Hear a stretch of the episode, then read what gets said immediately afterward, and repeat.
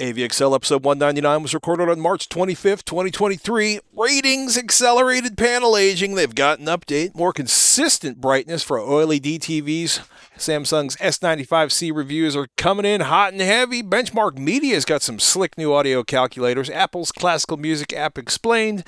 New AVRs from Sony, and quite a bit more. Do us a favor, email ask at avexcel.com if you got a question for us, and thank you. Seriously, thank you. Thank you to everyone that supports us at patreon.com slash avexcel. And remember, for the folks that get to hang out with us at the Patreon levels that do a live video hangout, that is going to be the 28th of March. So come join us. Check patreon.com slash avexcel for the information on when and how to sign in. Testing one, two, three. All right. I'm not blowing anything out. Ignorant weasels chewing on your soul. Ignorant weasels. Do you have speed? Yeah. Welcome to AVexcel, your guide to the best in home video and audio gear, no matter what your budget is. I'm Patrick Norton. Hey, I am Robert Heron. So I mentioned Axpona, going to Axpona, looking forward to Axpona, slightly terrified by Axpona because apparently, along with a fairly hefty headphone section, there's something in the neighborhood of 200 rooms planned in the hotel there Oh my. in Schaumburg, Illinois. This So, is a uh, one day event? Hang out Two day? Weekend? Two days. Well, three days. Friday, Saturday, Sunday. I'll Oh, be cool. up there Friday, Okay. Saturday. Amber Rubarth's playing uh, Saturday night. She's a fantastic singer and guitar player uh, who I got introduced to via a headphone demo several years ago uh, and have really enjoyed her work, um, especially songs for the 17th Ward. Pretty sure it's songs for the 17th Ward. It's good stuff. She'll be playing Saturday night as I sit here and typing in songs from the 17th Ward. And yes, Amber Rubarth, songs for the 17th Ward. Good. My memory's not completely going, so that level of old age is not attacked. I do enjoy mixing a little bit of pleasure with the business. So, uh, especially for wrong and with you go into an audio related trade show, so to speak, and it's nice when they actually have somebody showing off their audio chops. I'm going to be rude and say it's always nice when there's somebody showing off their audio chops that doesn't, you know, uh, you know what? I'm delighted to see anyone who's performing. Yep. Period. Stop. Be gracious, Mr. Norton. It's a short, violent life if you're not careful. Um, I digress, but uh, going to try to do a hangout Friday night. More details on that will go out on Twitter, and uh, for anybody in the Chicago area. And by the way, if you want to hear a bunch of audio gear, Axpona is a fantastic way to do that. Shift in gears, RTINGS. They've been doing uh, basically they've been doing accelerated testing or accelerated aging testing of panels, and what's going on? I mean, they're I guess they're four months in at this point, and they're given a major update or a minor update to what they're seeing. Pretty major update. And if you're interested in the longevity testing of some of the major brands out there, this is the test to be paying attention to. On their YouTube page, they presented a recent update on their testing as it's going currently, including a list of all the TVs. And this is from every major manufacturer you could imagine in terms of uh, Hisense, LG, Samsung, Sony, and TCL, Vizio, and a few others thrown into the mix as well. Uh, I want to say there's at least 80 plus televisions they're testing currently, running them approximately 18 hours a day, and then the rest of the time off. All being controlled with Raspberry Pi devices that give them the ability to do some automation in terms of having them all turn on at the same time, uh, display the content they want to display, and have them turn off to stimulate the use. Also, they're paying attention to things like, hey, what's the temperature in the room? And effectively just trying to see what happens when you really kind of, I don't want to say abuse, but when you are running one of these sets day in and day out at full bore, uh, and in this case, their their main content of choice is CNN, due to the fact that it's kind of interesting. One, it's a it gives you a mix of content, but in the same point, it also has some very static elements, like their very bright white ticker at the bottom of the screen, along with their very bright white logo, which What a wonderful way to test for burn in. Yes, and that's really kind of the big one right now. And uh, if you, I'll put a link to the video that they have uh, going over this four month update. It's kind of eye opening. They have discovered a few things. They've had some failures. Uh, in particular, as far as OLEDs go, burn in is definitely still a thing. And it does seem that, at least with the, the testing so far, is that LG OLEDs in particular seem to do better with that challenging CNN style content with the bright white logos and tickers on it than the quantum dot OLEDs out there, namely the Samsung display panel used by Sony, Samsung Electronics, and others. Uh, and even differences in LG OLED's own panels used by other manufacturers. In this case, they showed off how Sony OLEDs seem to do worse than the a similar panel that you would find in a TV from LG when it came to burn-in uh, mitigation. And uh, they're basically discovering the how and the why and it's just interesting if you're into this kind of stuff at all. And there were failures across the board from every brand uh, currently represented in some way. There were things like a, a dead column of pixels, uh, a TV that refused to turn them back on after turning off, and uh, like I mentioned, you can look at pretty much any of these brands and find a failure there in one way or another. I'm finding this is just a, a pretty fascinating look. It is definitely something I would not want to be doing to my own TV, but I'm glad to see somebody actually doing this to a large sample of retail purchased units just to get some feedback and to see what the real world ish uh, conditions are that can cause some of these failures, or just uh, mean- what happens when a failure does occur. This reminds me of a conversation I had uh, several years ago with Dell when we were talking about. I was like, "Hey, what's the best way to make sure your desktop monitor stays alive?" And the person I was talking to kind of laughed and said, "Well, the worst thing you can do is run a screensaver and leave your monitor on 24/7." They're like, you know, we consider a monitor end of life when it's reduced to 50% of its original factory brightness. That takes about, you know, X number of years if you leave it on 24 7, right? And if you, you turn it off at the end of your eight or 10 hour workday, then it lasts considerably longer. If you are prone to leaving, you know, the weather channel or something on 24 7, it might behoove you to do that on a cheap disposable TV and not maybe in the fancy TV in the viewing room. I had a similar incident with my previous cell phone and my current cell phone. On my on my last cell phone, I was prone to watching a lot of video on that smaller display. You consider the price of a good cell phone nowadays, and that can easily top four figures. I decided with my new cell phone, it's like if I'm in a mode where I'm going to be watching video and I have other displays available, uh, readily available in the nearby area, maybe flip on the TV or an LCD panel, say for my workstation, instead of just having my phone grinding a very nice OLED panel uh, in that miniature display.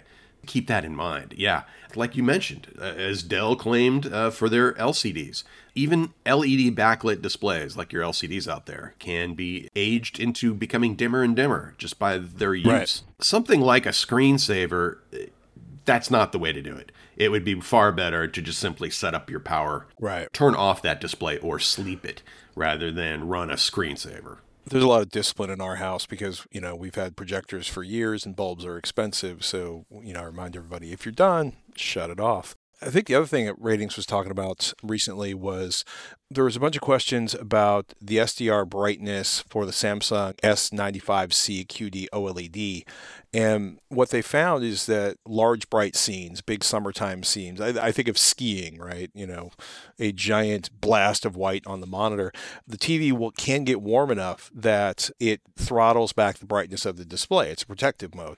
Um, they also pointed out that the room they were in was 26 degrees Celsius, uh, which is 78.8 degrees Fahrenheit for those of us who don't speak Celsius in the audience, and that they were hitting temperatures of 45 degrees Celsius or 113 degrees Fahrenheit on the panel itself. So basically, when the panel hit 45 C or 113 degrees Fahrenheit, they started throttling back the brightness in sort of a protective mode. They also found out, you know, they basically they were like, okay, they put it in a colder room with industrial fans and windows open. I'm quoting RTINGS on this right now, and the TV ran significantly colder and the brightness wasn't limited. So if you keep your house hot, be aware. or if your TV happens to be exposed to direct sunlight, there's another just it's something you yeah. can do, to, or at least when you're doing that setup, be aware of potential issues like that.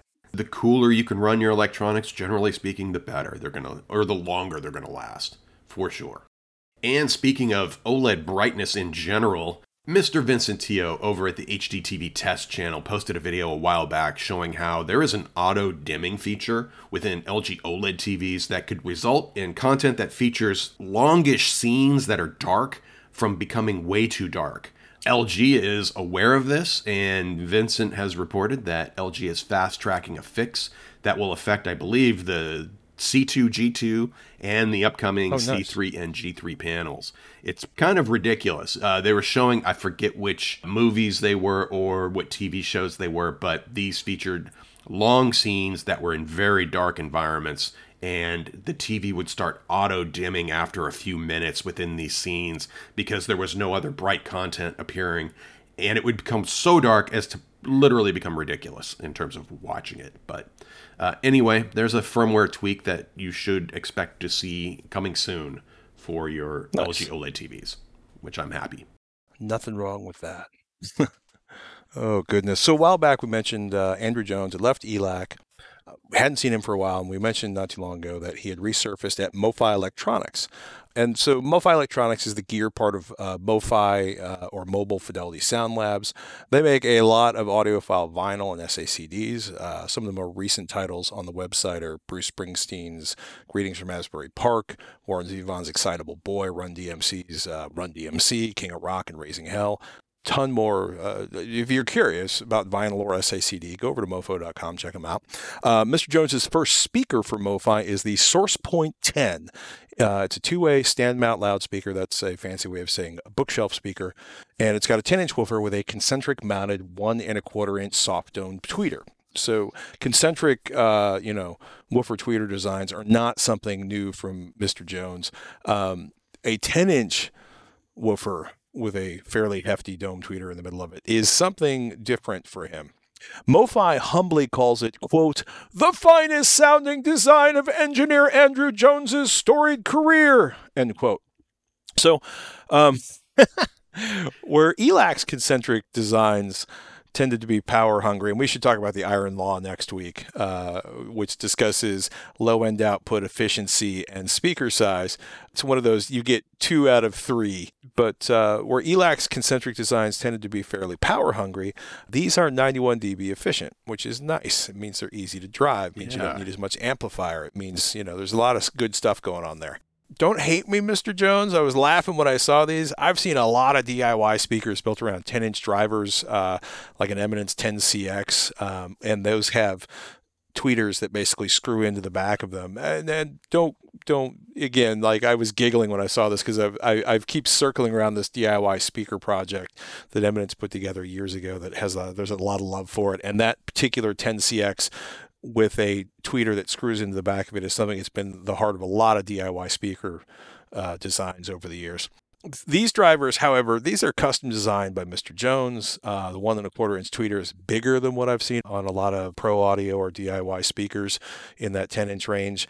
Uh, and one of the big things is when you look at it, you know, there's some interesting st- stuff going on with the face of the speaker.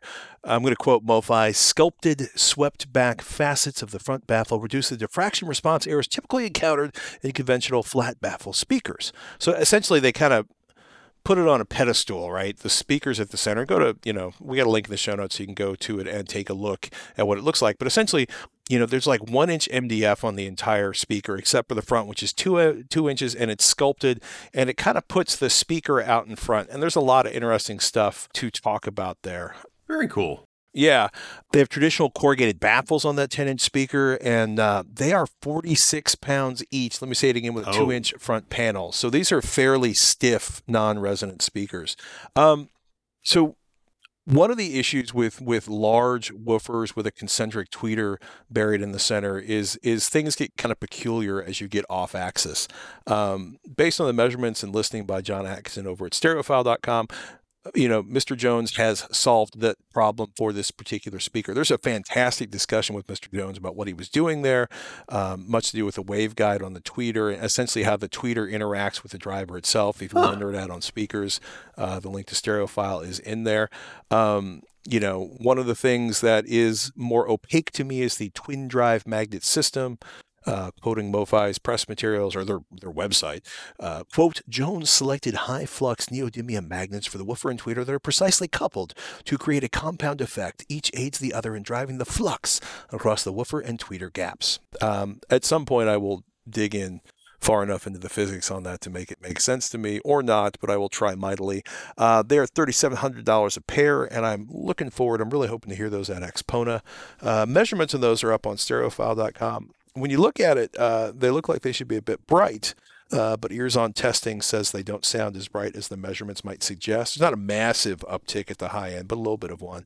More importantly, that you know the 42 hertz to 20,000 hertz frequency response claim, I think that's what they say on the website, uh, looks fairly legit, especially going down to 42 hertz, which I was delighted and surprised by. A couple of big ports on the back of that. And of course, a large woofer is not a guarantee of low bass, dot, dot, dot. However, Mr. Jones likes some thump, um, and they, they have this sort of uh, bump around 100, 125 hertz that I've seen in a lot of Mr. Jones's speaker designs. It tends to make kick drums particularly impactful and meaningful. So, you know, I also was highly amused. Uh, part of MoFi's marketing on this is these aren't speakers that only perform adequately in one or two music types. And I laugh because that's been my goal with speakers suggestions for as long as I've been talking to people about speakers is a speaker. I mean, don't get me wrong. If you have a speaker that sounds fantastic with your particular person with a violin and that's all you listen to, great. My problem is, is I want something that will do, you know, quartets and jazz and hold up to Rage Against the Machine without collapsing. So Right. it's a thing, people.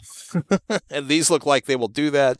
Uh, if I get to hear them at Axpona, I will tell you what I thought. I'm going to check out that Stereophile article. I am curious just to see speaker designs that expand the high frequency information as much as possible. And you see someone like, say, a Sonos, they will add a second tweeter and angle them apart from each other in order to, to widen that sweet spot, so to speak. And in this case, it looks like they're using not only the, the design in terms of how the speakers are nested within one another, in addition to that, the, uh, the waveguide itself. I got several fantastic books about speaker design. There's some definite voodoo there that I am not hip to.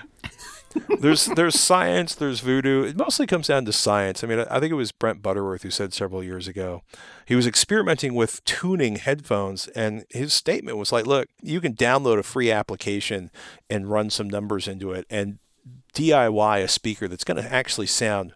Way better than you think it should, given you made it in your basement, right? Uh, or your garage, or wherever you make things headphones are way harder than that. As you start looking at DIY speakers or all the different ways speakers are designed, man, I love it when when there's two speaker designers that are basically doing the exact opposite thing with very very similar drivers and you're just like, okay, I'm just going to listen and measure and we'll see how this holds out, but it's it's it's interesting to watch. There's a lot of ways to skin the speaker cat, so to speak. Very cool. Yeah. Cat just looked at me like, "What?" Nice. hey, a quick follow up to my love of all things OLED as far as displays go. I had been looking for reviews, uh, full blown reviews of the S95C, the brand new QD OLED, the flagship QD OLED from Samsung Electronics, and of course the good folks at RTINGS. I'm just going to keep piling on the love here. They have their full review posted. They mention right off the top that yes, it has superb color and very wide viewing angles. But can it hit the 2000 nits that Samsung Display was hinting at during CES uh, back in January? And uh, not quite, actually. These TVs, as built by Samsung Electronics, are really aggressively doing automatic brightness limiting. And in this case, they are sticking to about a 1300 nit peak brightness for that S95C. Still quite hmm. bright. That's still pretty punchy. And you combine that with a good anti-reflective screen. Sure, it's not 2000 nits. I think the panel might be capable Right. of it. But when Samsung Electronics decided to craft the S95C, they said, you know what, we're going to use that aggressive automatic brightness limiter to keep it at something that we expect to help the TV last a little bit longer. And bringing up Mr. Vincent Teoh once again, actually, he had an early look at some of the new C3 and G3 panels at an event LG held in Europe recently. While digging into these TVs, he took a look within the service menus and found that there are a couple of features that used to be exposed within the service menus that are no longer being exposed by LG Electronics. In particular, something called temporal peak luminance control, which is effectively an auto dimming control for OLEDs. That particular feature was actually related to the previous thing we were just talking about, where a dark scene would get even darker over time and something called Global Sticky Reduction, which is, I think, a fantastic name for any particular feature. This actually reduces the screen luminance when a portion of the screen is displaying a fixed image for some time without changing. Uh, you could think of your static logos, like that we were just talking about that CNN logo a little while ago. Uh, anyway, LG is not exposing these controls to disable these functions within the service menu people were actually using access to the service menu to disable these controls in order to fix these two issues if you didn't want this happening. LG did say that they will somehow make this uh, available to be disabled for people using these in a professional environment where you absolutely cannot have this happening. Vincent also mentioned too that they were doing this and locking down the service menus more so nowadays simply because folks were going in there and actually changing up the identifier for the panel itself from something like, say, going from a C3 to the more premium G3 panel simply by changing that function or changing that label within the service menu, you were getting quote unquote better performance out of that panel just by doing that one tweak within the TV itself. While I would understand LG not wanting someone to take a uh, mid tier TV like the C3, I hate even calling it mid tier, it's such a nice panel. But converting that into something closer to the G3 just by making a few tweaks within the service menu, this mm-hmm. way, by eliminating some of these controls within the panel, well, it, they're making it harder to do so if it's even possible at all. So we'll see once more people get these in their hands and have a chance to go digging through those menus you normally shouldn't be accessing anyway. Uh, it's all just more interesting to me just to see that there is kind of a low key battle, you could say, between between the people that own these panels wanting to seek out the very best possible performance versus LG's desire to make sure that you know what we put these functions in place to control luminance in specific conditions uh, in order to preserve the longevity of the panel, and it kind of goes back and forth clearly. I am just thrilled just to have these new panels that are actually pushing well above a thousand nits nowadays, and uh, for an OLED, that's pretty great. And I personally would not recommend actually disabling any of these functions that manage auto dimming and other features like that, just to protect your investment as long as possible. I'm not willing to hot rod my my brand new OLED at least at least that first year, during that first year of ownership. Get a few years on it and then maybe I want to go play with it a little bit, go ahead. But anyway. Yeah. Maybe run the factory warranty out. Sony has announced, I think, their first 8K and 4K 120 AVRs, and uh, most of them are targeted at custom installers ranging from 1,100 to $3,300. Uh, one, the STR AN1000, uh, it's $900 7.2 channel AVR aimed at consumers. It's interesting because they're all apparently using Sony's new 360 spatial sound mapping technology, which uh, so Sony you run the Sony Digital Cinema Auto Calibration, takes that data and it can create phantom speakers to give you a, a more surround soundy effect. Curious to hear that in real life. Um, they all support HDR10, HLG, Dolby Vision, and if you have uh, one of the Sony Bravia XR TVs with the acoustic center on them, the ones that that have that basically vibrate the panel to give you audio or well, is it the panel itself or behind the panel? It doesn't really matter. Um, but these new AVRs will combine that acoustic center sync uh, or use acoustic center sync uh, to work with the panel and your center channel to give you the most realistic or the, the basically as centered a center channel experience as you're going to get unless you have something like I do, which is a speaker behind your projection screen. Um, those are starting to ship at the end of March uh, through early April, and curious to see some reviews and some performance looks at those because I don't think Sony's done a new AVR in a very long time. So I was kind of shocked and delighted to see that. Very cool. And it is kind of fun mm-hmm. to actually see on some of their premium TVs, their Bravia TVs, where you actually do have a speaker output. Right. It is available for use with an AVR like this one that is ready to go. It's an for, input, right? Oh Good point. The acoustic center sync or S center speaker input. So that's pretty slick. Hey, I had a quick mention for an ATSC 3.0 TV tuner that popped up in the news last week. I believe the company is ADTH or ADTH.com. They have a ATSC 3.0 USB receiver. And what huh.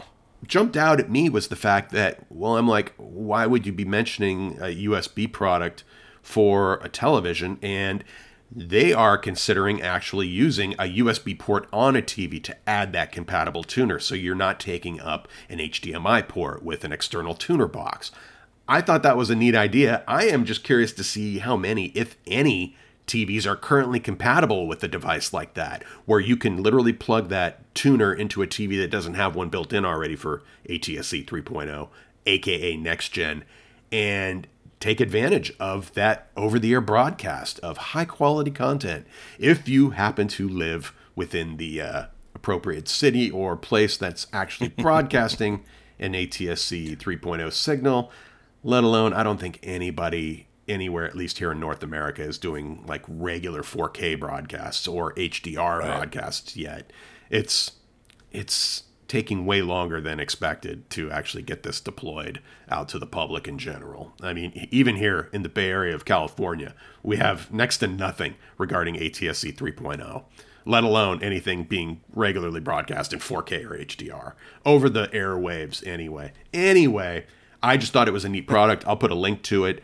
Uh, I assume this would work just fine with a compatible computer, of course, but if I could take advantage of a USB port on a TV to add a tuner and have it somehow be compatible maybe with an app or I'm not right. sure.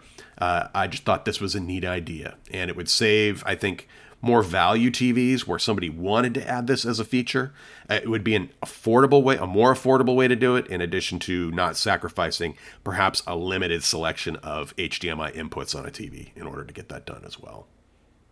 Nice. Yeah not too long ago, we talked about uh, a couple of new desktop type or or, or modest sized amplifiers, super affordable, like $350, $300 amps. One of them was the Gjallarhorn uh, that Schiit brought out.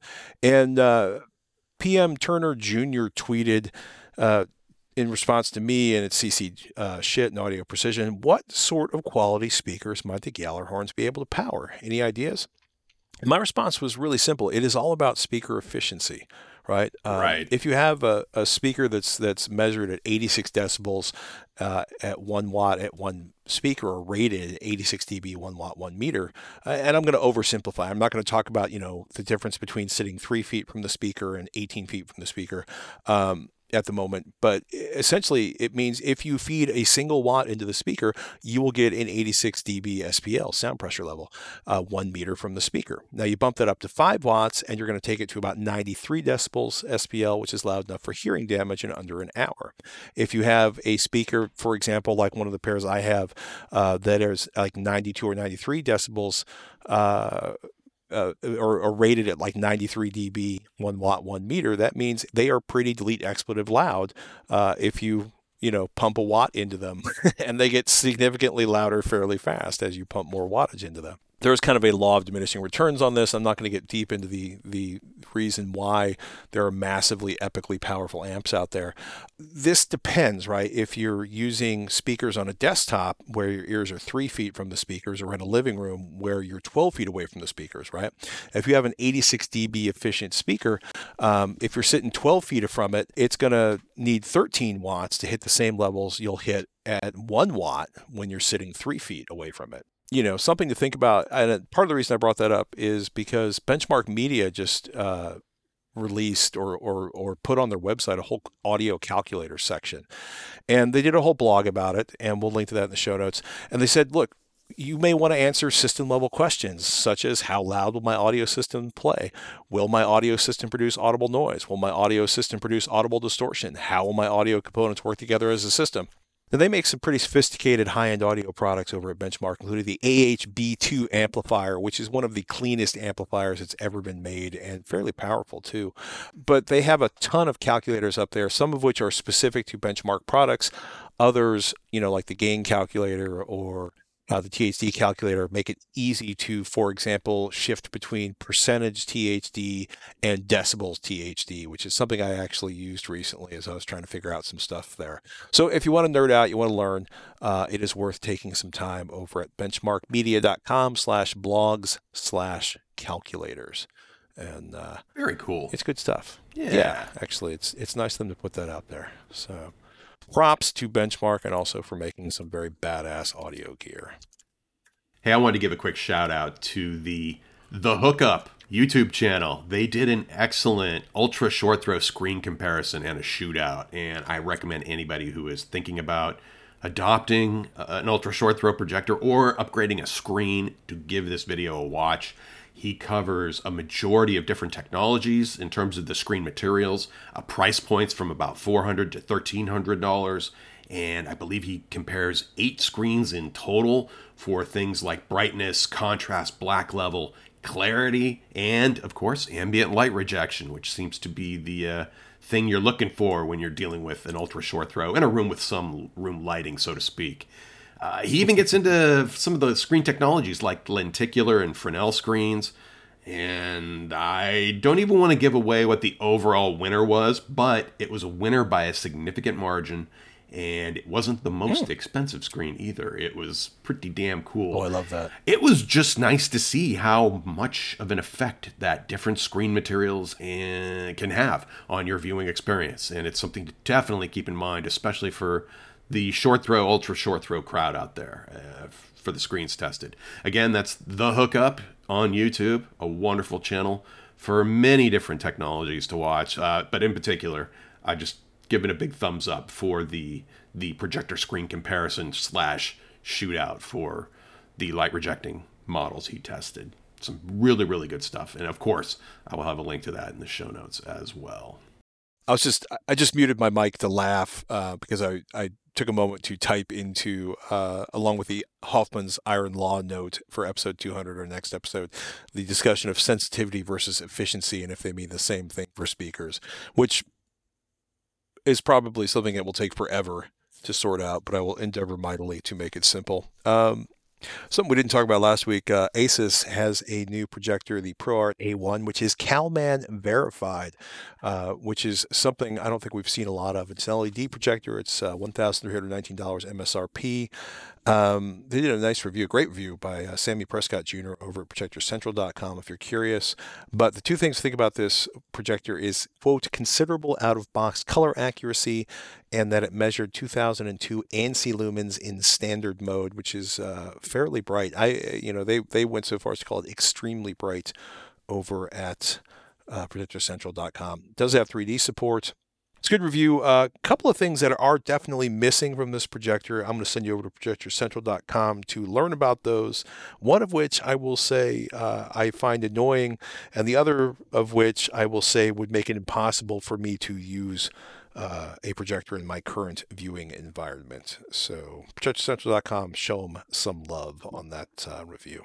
Definitely. I love the fact that that's an LED light source. So you have that longevity Yeah. in addition to decent color saturation depending on you know what LEDs they decided to go with. But uh, it's nice to see something pushing at least in excess of 2000 ANSI lumens in a standard mode for that. Yummy. Oh man. I was laughing. You were like, this HDMI testing thing from last week is kind of long, the cable testing thing. And I said, well, yeah, because I want to avoid, there's some follow up questions we're totally going to get if we don't talk about this stuff. Yeah. And invariably, somebody ignored some of the stuff we talked about and tweeted about it.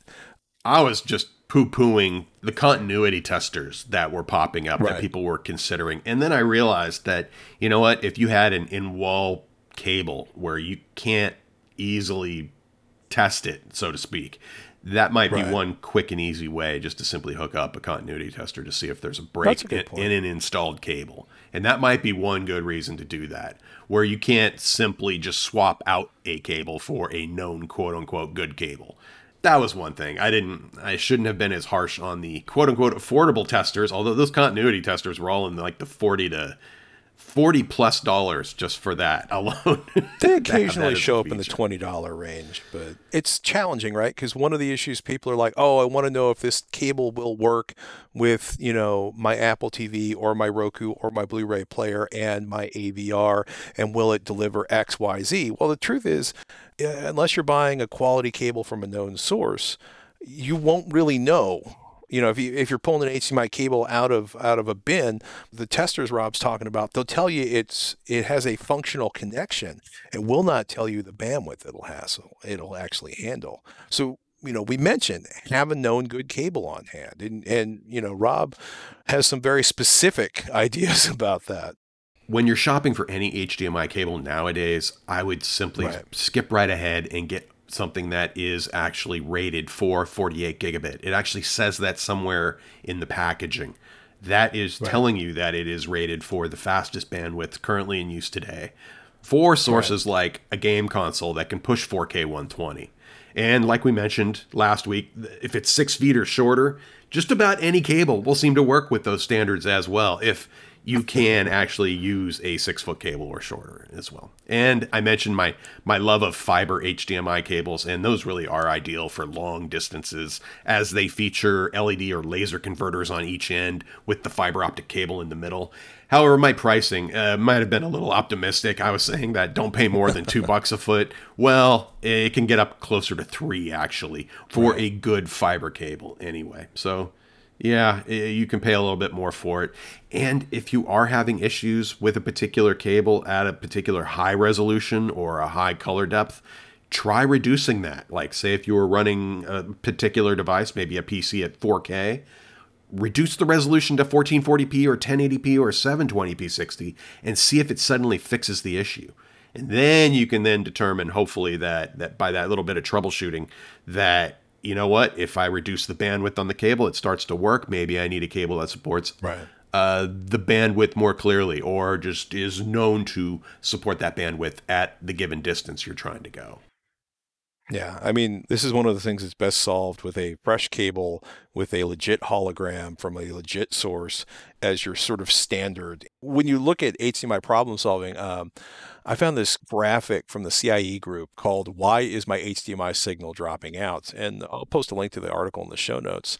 But the first thing they recommend you do is changing your HDMI channel into the monitor to make sure it's not an issue with uh, that port, the EDID, the extended display identification data on that port, the HDCP connection on that port, and like I mentioned before, the port itself. First, it's changed the HDMI channel, then it's checked the cable distance, then it's checked the cabling connection, then change the input, check the HDMI resolution, check if the cable's faulty. You know, something I've picked up from some live events folks I've worked with recently, they hate HDMI. I mean, like with a fiery passion of a thousand suns. Uh, so do a lot of folks in the AV integration industry, both on the commercial side and the residential side. It is a miserable physical cable. It is difficult to keep alive. It is finicky, and it's a spec with too much wiggle room that mostly exists because studios wanted an encrypted signal chain, aka HDCP. It's not my favorite cable. Um, and it is critical for everything we do in home theater. Uh, you know, and you know, I mentioned some articles on Blue Jeans Cable last week. Another one to get deep on is uh, what's the matter with HDMI, which is a, a great kind of walkthrough on why, you know, it is a difficult cable. Little tiny wires that have to be run in a very particular way, and and and you know, I, I got to say, uh, Rob's got a good point. If you're dealing with any kind of distance and you want to get, you know, uh, The full 48 support for the- gigabit. yeah, just get a fiber cable. And by the way, remember those are directional. So, you know, if you're running 40 feet of cable, make sure you're plugging the right end of the AVR because you aren't going to want to yank that thing back out and do it over again. Conduit. Conduit is your friend whenever possible. yes. Especially if you're doing a new or uh, remodeled installation. Keep that in mind. Oh my goodness. Um, I know there's a couple people out there in the audience that are deep in the classical musical scene. Um, for those of you who aren't and are trying to figure out why Apple created a classical or a Apple Music classical app, at Jesse Char tweeted a fantastic thread on it. Um, quote, as a classically trained cellist, composer, former Apple employee, and CEO of a design studio that specialized in icon and UI design, I am uniquely qualified, Jesse writes, to comment on the Apple Musical classical app. Um, look, if you're if you're a classical person, you probably already know this. The big reasons, quote, have to do a lot with metadata and cataloging. And if you haven't, if you're just tipping your toe into classical music, or if you're kind of curious about this, or you're like, why does this exist? It is a fantastic read, uh, and it talks about the joys of cataloging classical performances because you know you can be like, oh, I really like you know Tchaikovsky's 1812 overture. Well, there's like 300 different versions of it, and identifying that is kind of what the entire uh, classical cataloging system is about. Indeed. So, um, side note on HDMI cables, 444 support on Apple TV. I was sitting there like, why? Isn't 420 enough for today? Uh, there's a nice article on chroma subsampling on rtings.com. Uh, we've talked to, more specifically, Rob's talked about it. I usually nod my head and go, mm-hmm, um, because I, I find subsampling is one of those things that gets intense very quickly. But it's really, uh, you know, for PCs, they do 444 subsampling, and, you know, uh, RTINGS qualifies the visual impact on that as major. For movies, uh, it's 420. For sports, it's 420. For TV shows, it's 420 two zeros. And they also say for video games, you know, you can do 444 subsampling, but the visual impact is minor. So I guess the Apple TV supports 444, so you can play games on the Apple TV.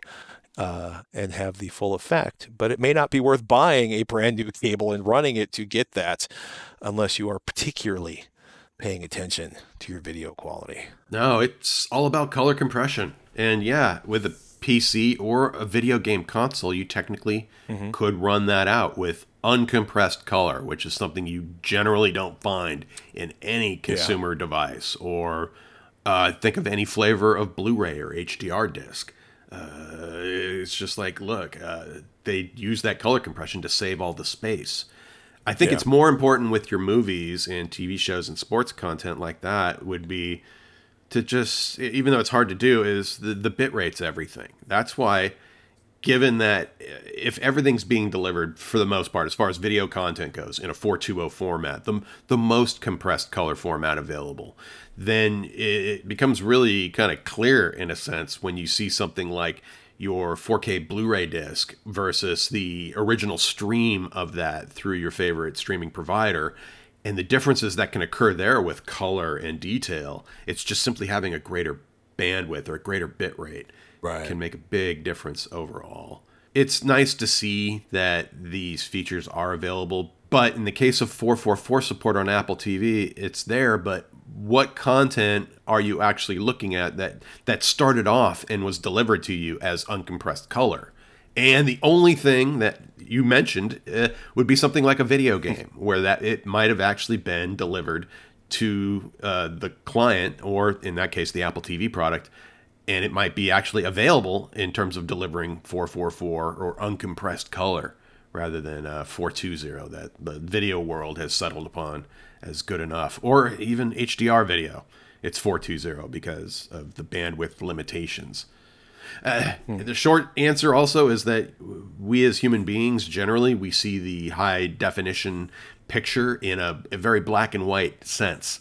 Uh, our, our sense of detail is mostly colorless, and then the color information can be quite compressed because we have far fewer sensors for color in our eyes than we do the black and white detail, so to speak. There's a biological basis for the reason we squeeze the crap out of color, but we try to preserve the black and white detail information as much as possible. And uh, I'm not going to go down that anymore. You know what? I'll put a link to the Chroma subsampling article on RTINGS, like you mentioned, and we'll leave it at that. it's a good plan. Eddie. Uh, saw something interesting over at soundandvision.com. They're doing uh, Kaleidescape based movie reviews. Um, now, if you haven't heard that name, Kaleidescape, uh, before. It's a company we talked about a bunch in the early days of HD Nation, oh so many years ago. And they essentially have a server and system that allows you to have high quality videos available on demand in your house, kind of like the system that Rob put together uh, for his own use. Um, or any of number of you out there who have ripped Blu-rays or UHD Blu-rays to your system this followed their review of the Kaleidescape server and system, quote, a marriage made in movie heaven, ends on with the Kaleidescape Strato C movie player and Terra 48 terabyte movie server. The system costs 4K for the kind of the basic uh, streaming device, but you're going to need a few thousand dollars more for a Kaleidescape Terra, Compact Terra, or Strato S to actually serve the movies. So you're looking at like six grand for six terabytes for 100 movies, or uh, a whopping $26,000 for 88 terabytes uh, to fit 1,500 4K movies. Um, I was kind of surprised because one of the things that came out in reading uh, some of the this series was that Kaleidescape has yet to actually do Dolby Vision or HDR10 plus. Um, you know, beyond that, I will say, you know, uh, in terms of of everyday video performance uh, without uh, dynamic HDR, uh, I've never seen anything less than flawless video from one of their demos these systems are spendy, but they are designed to be fantastic. Um, you know, kaleidescape.com slash movie store to see what's available there, or movie dash store. Uh, kaleidescape.com is the website. I, you know, I was kind of curious as to what the movies actually cost these days, but it, occurred to me that if you have the money to spend, you know, 10 grand on a streaming system, you probably aren't caring what the movies actually cost to load onto that system. So, Convenience. so convenient. convenience. yeah, and I've I've used one of these systems in a in a fully tricked out two million dollar home theater. It's fantastic. You know, I think at this point it would be nice for them to be supporting Dolby Vision or HDR10 plus, but I'm sure that's something they will talk about in the none too distant future. So Cool. Uh, goodness. Big shout out to our patrons, patreon.com slash AVexcel. The people who contribute to AVexcel via patreon.com are the ones that make this show possible. You help us pay the bills here because streaming actually does cost money. Uh, all the all the bits that get downloaded. So we've been, uh, as one of the things we've been doing, we're thanking everybody. Uh, we started with the very very first patron on the show, and we uh, have worked our way up to December twentieth, twenty seventeen, with Chris Westergaard, Sean E. Skozlaz, and I'm sure I butchered that name, and I'm sorry, Sean. Morgan Greenhow, Jim Donaldson, Andrew Terrell, and Mark Whitaker. Thank you, thank you, thank you. That brings us all the way up to January 31st, 2018. These people have been supporting the show ever since then, and we are grateful for your support via patreon.com slash avexcel. Tuesday next week, March 28th, is our next Patreon hangout, and we will send out some information on that at patreon.com slash avexcel. Keep an eye on your email or check the Patreon page. Um, Brian's got an awesome problem. He writes, Robert, Patrick, big fan of you guys since the DLTV days. Man, thank you. Uh, I'd love to get your thoughts on a set of speakers for my home office. My budget's around uh, $2,000. I currently have a pair of Audioengine A2s connected to a Monoprice SSW10 that's a subwoofer, which is pretty decent, served me very well, but I'm looking to step up in terms of sound quality. I don't mind upping the budget. As we all know, quality speakers can outlast a 1970s Land Cruiser. In terms of features, I don't need much beyond them being active. I'm of the opinion that fewer features means fewer things can break. I get that. Additionally, the more unique and weird the design, the better, as I really appreciate a speaker that can sound awesome and also look rad. I know Robert's a fan of the KEF LS50 Meta, which is a pair I'm looking for on eBay right now. Anyhow, thanks in advance and keep on spreading the AV enlightenment, Brian one thing to think about, Brian, is uh, whether you want a like a powered monitor, which is simple in the Land Cruiser sense of the word, and probably has a basic input and power, but you're going to need something else to feed audio into it and adjust the volume. Um, classic example is this would be like the Kali Audio uh, LP6 V2s that are sitting on my desktop right now, which are a fantastic bargain. I think it's like 240 to 300 dollars for the pair. They are amazing. They may not be the best speaker if you if you want to blow your hair back and make your eardrums meet in the center of your skull, but in terms of audio quality, they're amazing. Um, you know and but you have to have something that feeds the audio to them whether it is your your computer or your laptop or a discrete device or streaming device the other thing is something like uh, kef's ls50 wireless 2 or uh, ELAC debut connect so i just got a pair of those in to take a look at or the the you know where where they are actually all in one kind of home speaker amplifier DACs where they're designed to stream or send audio to them and they've thought about all of the things you want to do where if you just want to like connect them to the wi-fi and fire up your phone you are good to go. Um, these are one of those things where you know a pair of Genelecs can be thousands of dollars. Uh, you know the KEF LS50 wireless twos; those are about the powered version um, are about $2,700 new. There are not too many of those showing up used at that point.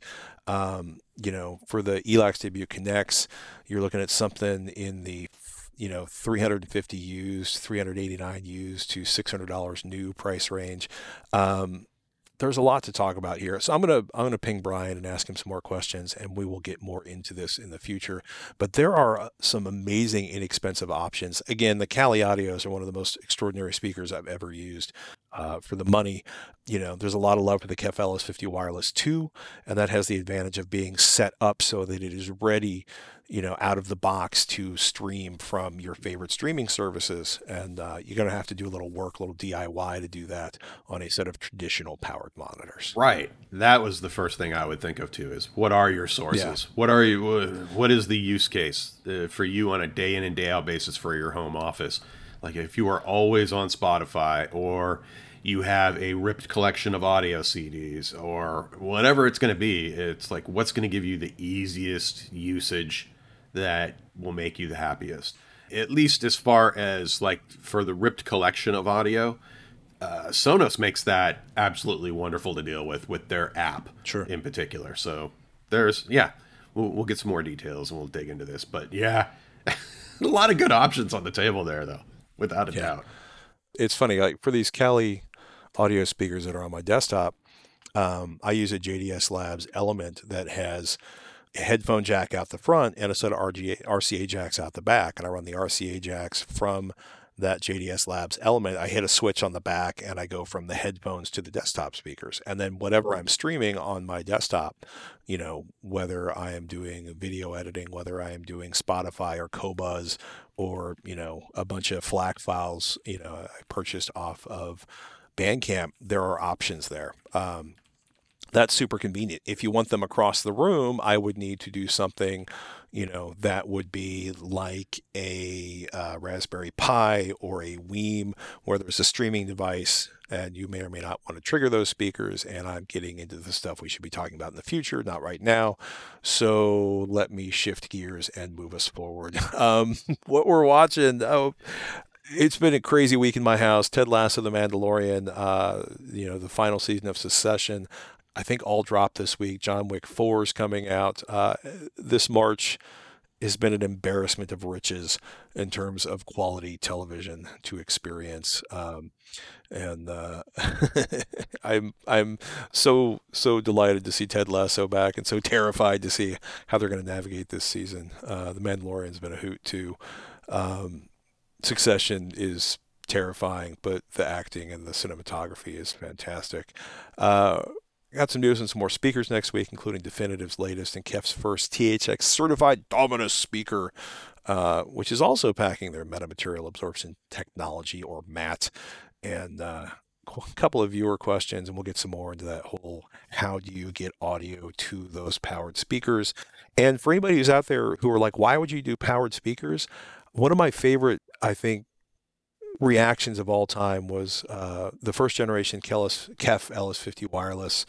Uh, a friend of mine had a pair of those, brought him over to his buddy's house. His buddy had a fifty thousand uh, setup, like a super high end, fantastic, out of control you know, top of the line audiophile nerdgasm kind of system. And they set up these LS50s and they played around. They got the positioning correct on the stands, you know, they were listening, switching between the super fancy system and the LS50s. And, and, you know, his, his friend was like, huh, kind of wondering what I spent the other 48 grand for.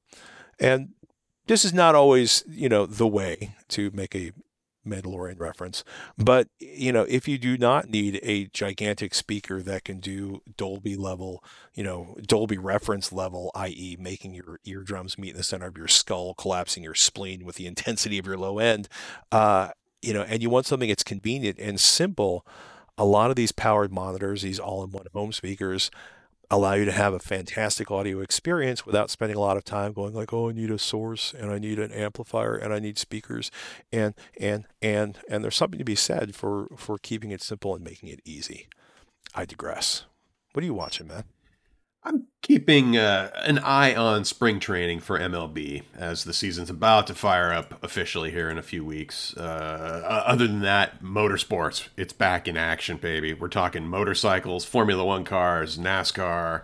Uh, it's it's all available. There is there is too much racing afoot at the moment. Uh, MotoGP is something I really want to dig into this season if possible. In addition to, I think we're on our third F1 race already for the season. That's going well. Also, I'm reading up on the latest uh, Audyssey and Dirac calibration methodologies for the AVRs out there. For the folks with Denon receivers, a couple of their flagship receivers, I believe, including the 3800, has been updated to add Dirac. I think it's called Dirac Live, where you can download an app and then pay the fee, and then basically use that to link into your AVR and perform additional calibration functions beyond the Audyssey that it shipped with. And I'm looking forward to testing that out. I've got all of the equipment ready to go, and I should be looking at that in the next couple of weeks with a couple of different nice. systems. Actually, it's pretty much everyone with one of those X3800 receivers from Denon uh, ever since the updates have come out recently.